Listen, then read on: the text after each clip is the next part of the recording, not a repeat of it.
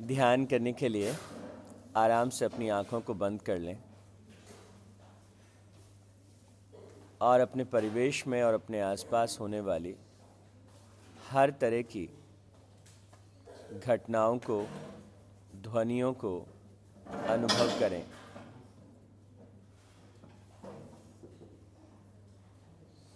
आपके परिवेश में जिस भी तरह की ध्वनि आपको सुनाई देती है। उस ध्वनि को ध्यान से सुनने का प्रयास करें।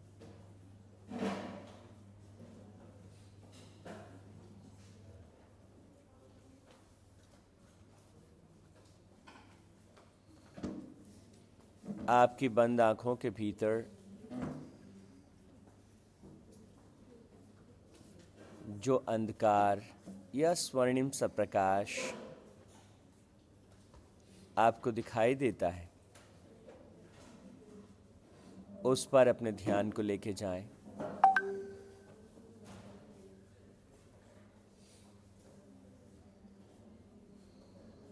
और भगवान से प्रार्थना करें कि हे प्रभु, मैं जो भी सुन पाता हूँ, आप ही की शक्ति से ये संभव है। मैं जो देख पाता हूँ, आपकी ही शक्ति से ये संभव है।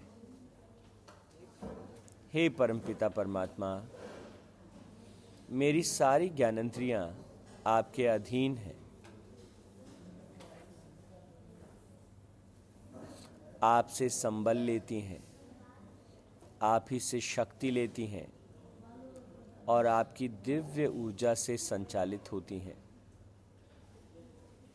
हे परमपिता परमेश्वर, मैं आपसे प्रार्थना करता हूँ कि आप हमें आशीर्वाद दें। हम अपनी इंद्रियों के संयम को स्थापित कर सकें।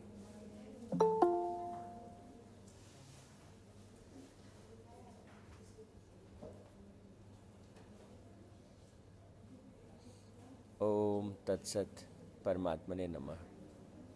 ओम शांति शांति शांति।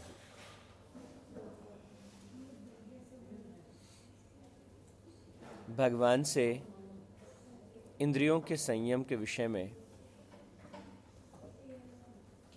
आशीर्वाद लेते हुए हमने आज के सत्र की शुरुआत की।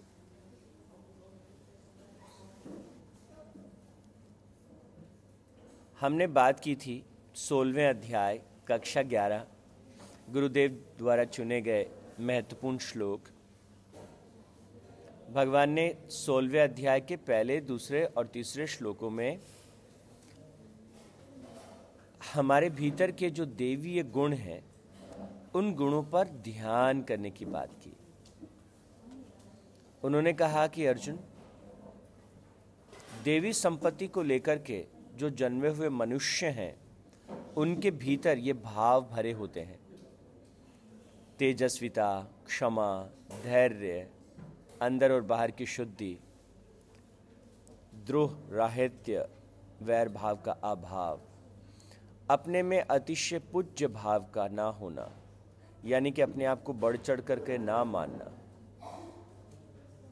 साथ ही व्यर्थ की चपलता का अभाव, लोक विरुद्ध, शास्त्र विरुद्ध आचरण में लज्जा पर निंदा वर्जन, सारे भूतों और प्राणियों के प्रति दया का भाव, लोभ राहित्य, शांति, त्याग, क्रोधहीनता, सत्य, अहिंसा, सरलता, तप, यज्ञ, स्वाध्याय, सात्विक दान, अद्भुत एकाग्रता, ताकि आत्मा आदि तत्वों को जान सकें।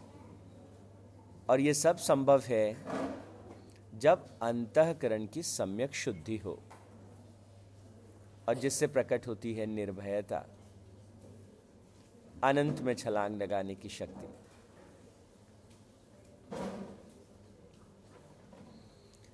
इन गुणों के बारे में हम थोड़ी सी बात कर चुके हैं और चौथे अध्याय में भगवान कहते हैं कि जिसके पास दम्भ है और दर्प है, जो पाखंड और अपने कुल की संपत्ति या घमंड को लेके घूमता है, जिसमें अभिमान है और क्रोध है, जिसमें कठोरता है, निष्ठुरता है और अज्ञान है, भगवान कहते हैं यह आसुरी संपत्ति है।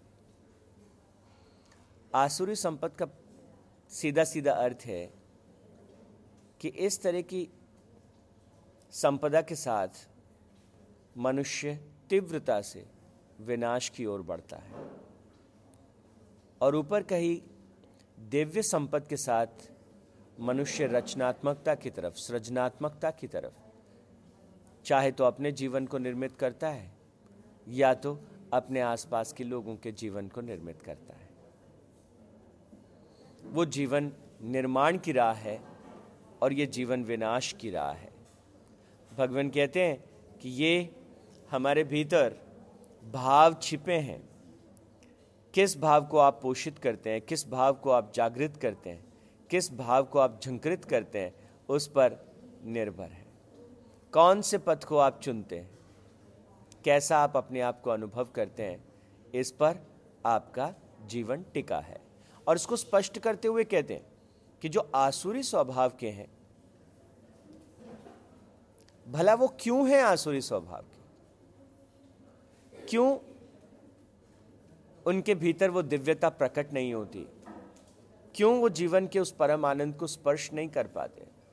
तो भगवान कहते हैं कि ये लोग जगत को कैसे देखते हैं? उनकी दृष्टि उनकी दृष्टि उनको ऐसा बना देती। उनका सोचना है कि ये सारा जगत चलायमान है, बिना किसी ईश्वरीय शक्ति के। वो कहते हैं कि इस संसार के, इस जगत के अस्तित्व के आधार में कोई दिव्य शक्ति नहीं। ऐसी उनकी मान्यता है।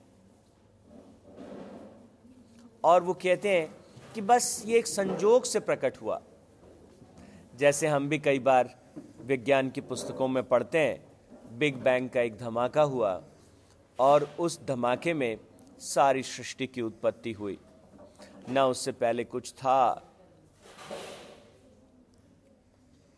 अब जरा आप सोचिएगा कि अचानक से एक बहुत बड़ा बम का विस्फोट हुआ।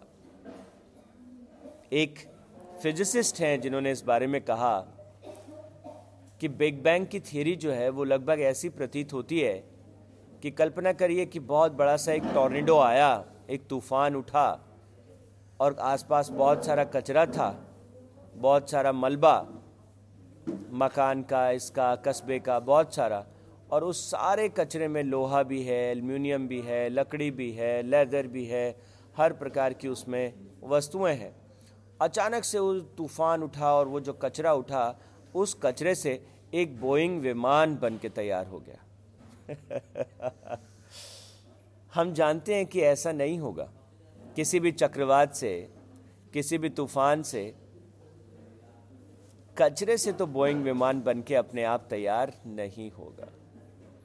तो जो मॉडर्न फिजिसिस्ट हैं, जो क्वांटम फिजिसिस्ट हैं, वो कहते हैं कि अगर हम ये ऐसा सोच लें कि बस एक धमाका हुआ और पृथ्वी बनी और सारी गैलेक्सीज भी बन गई और प्लैनेट्स भी बन गए और पृथ्वी पर जीवन भी बस अनायास ऐसे ही प्रकट हो गया तो ऐसा नहीं सोचना चाहिए।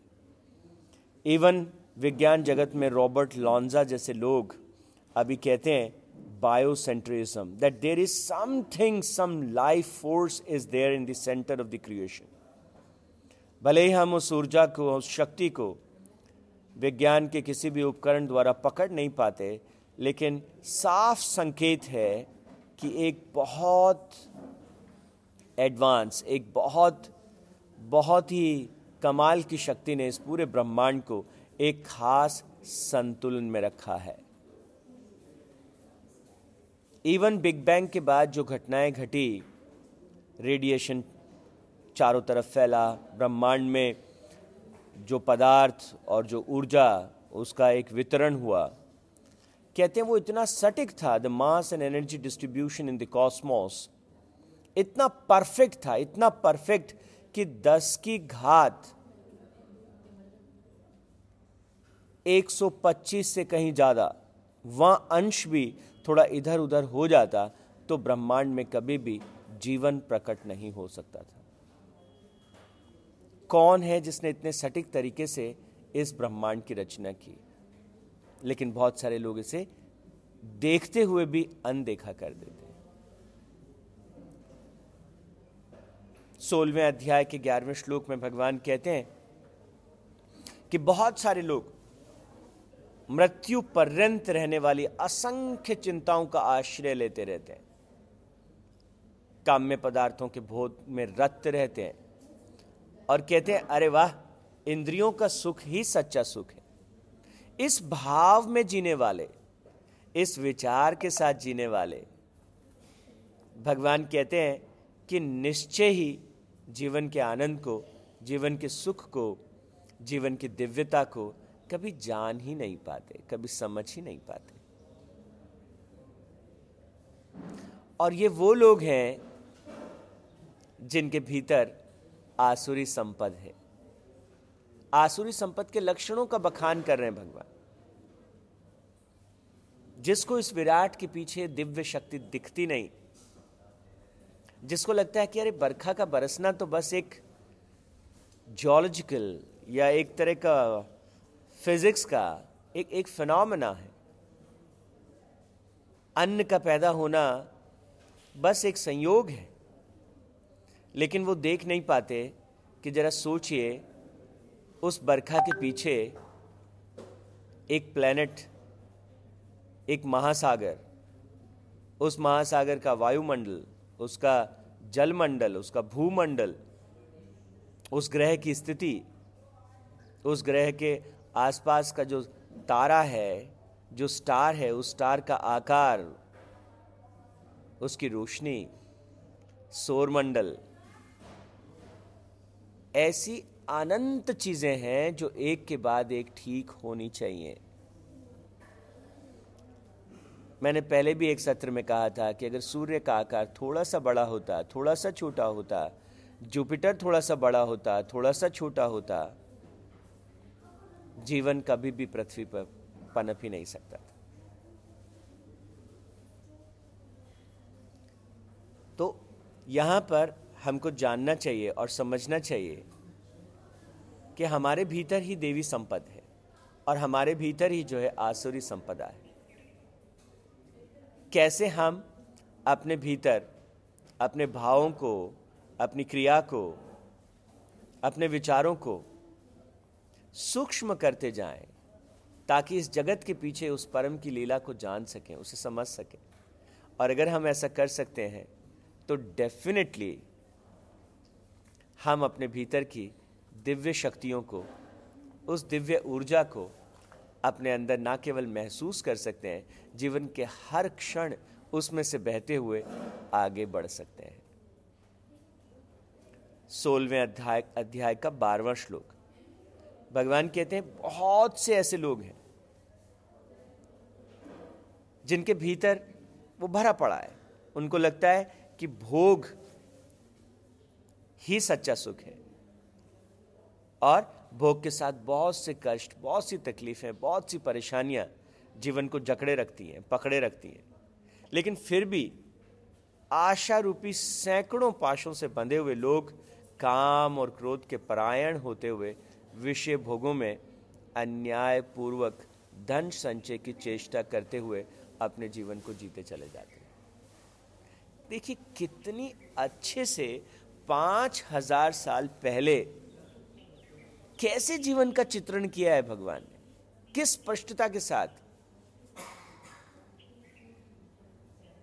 कि लोगों को लगता है, ये मोबाइल ही सुख है, ये रील्स देख लेना ही सुख है। लोगों को लगता है कि अरे अच्छा खा रहे अच्छा पहन रहे अच्छा जी रहे इंद्रियों की तृप्ति ही सच्चा सुख है। और व्यक्ति जो है, आशाओं के घोड़े तकलीफ़ महसूस करता है कि अरे सच्चा सुख तो नहीं है, इसमें आनंद तो नहीं आ रहा, इसमें मज़ा तो नहीं आ रहा जीने में। तो कहते हैं, नहीं नहीं, और आएगा। इंद्रियों के भोग और भोगने से शायद आ जाए, थोड़ा और धन हो जाए तो शायद आ जाए, थोड़ी और संपत्ति आ जाए, थोड़े और सुख साधन आ जाए तो हो सकता है कि आ जाए। तो भगवान कहते हैं, आशा रूपी सैकड़ों पाशों से बंधे हुए लोग काम और क्रोध में, कभी ये मिल जाए, कभी वो मिल जाए। अरे, ये नहीं मिला तो क्रोध से भर गए। और अपने जीवन को अन्यायपूर्वक धन संचय की चेष्टा करते हुए जीते चले जाते हैं। सोलहवें अध्याय के ही अठारहवें श्लोक में भगवान इशारा करते हैं कि अहंकार, बल, घमंड, कामना, क्रोध का श्रेय लेते हुए इस प्रकार के लोग पर निंदक अपने और अन्यों के शरीर में मुझ अंतर्यामी ईश्वर से द्वेष रखने वाले होते हैं। उनको दिखाई नहीं देता कि उनके भीतर ही वो परमात्मा कैसे लीला कर रहा है, कैसे रास रच रहा है, कैसे आनंद बिखेर रहा है। उसको स्पर्श ही नहीं कर पाते। तो भगवान कहते हैं कि अगर इन भावों से हम छूट जाएँ दम्भ से, दर्प से, घमंड से, क्रोध से, काम से तो हम अपने भीतर की उस शुद्ध चेतना को अनुभव कर सकते हैं।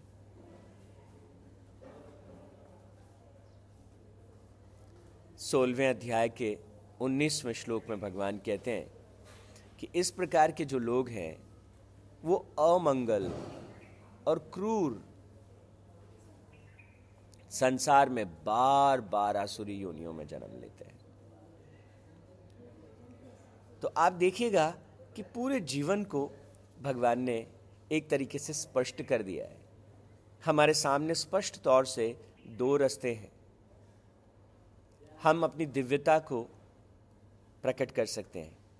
हम भगवान का संबल लेकर के प्रार्थनामय होकर के और बार बार अपने चित्त को उनकी तरफ़ ले जा कर के और क्या कह सकते हैं कि प्रभु मेरे भीतर की वो दिव्यता मेरे भीतर का जो सच है मैं उसके साथ जी सकूँ, उसके साथ एकाकार हो सकूँ, ऐसा सामर्थ्य ऐसी शक्ति ऐसा जीवन मुझे दीजिए। तो लगातार हमारा जो प्रार्थना का भाव है, वो प्रार्थना का भाव क्या करेगा? वो हमारे आसपास संघर्ष से या जो हमने नकारात्मक भावों को पकड़ लिया है, धीरे धीरे धीरे धीरे हमारी प्रार्थनाएँ हमको शुद्ध करती हैं और धीरे धीरे धीरे उन भावों से, विकारों से छूटते हुए हम अपने शुद्धतम रूप को प्राप्त होते हैं।